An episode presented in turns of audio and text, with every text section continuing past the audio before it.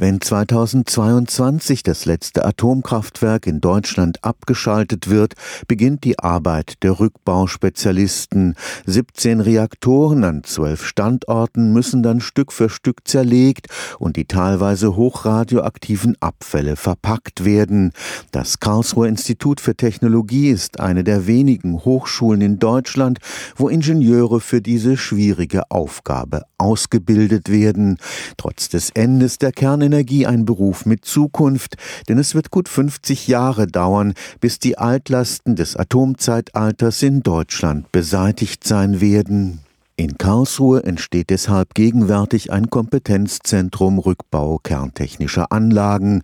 Der Leiter, Professor Sascha Gentes, ist überzeugt, dass die für diese Mammutaufgabe benötigte Zeit noch deutlich reduziert werden kann. Es ist momentan immer noch sehr viel Handarbeit notwendig. Beispielsweise müssen in einem Kernkraftwerk 100 bis 150.000 Quadratmeter Oberflächen abgetragen werden im Bereich von 1 bis 3 Millimeter. Das wird momentan zu größten Teil in Handarbeit gemacht. Das heißt, es stehen Mitarbeiter vor Ort in Vollschutzanzug, haben eine Fräse oder eine Schleifmaschine in der Hand und müssen diese Oberflächen von Hand abtragen. Das erklärt auch, warum der Rückbau so lange dauert. Und das ist eben auch unser Ansatz, hier Roboter zu entwickeln, die autark diese Oberflächen abtragen. Ein gutes Dutzend Rückbauspezialisten für stillgelegte Atomkraftwerke wird gegenwärtig am Karlsruher Institut für Technologie ausgebildet.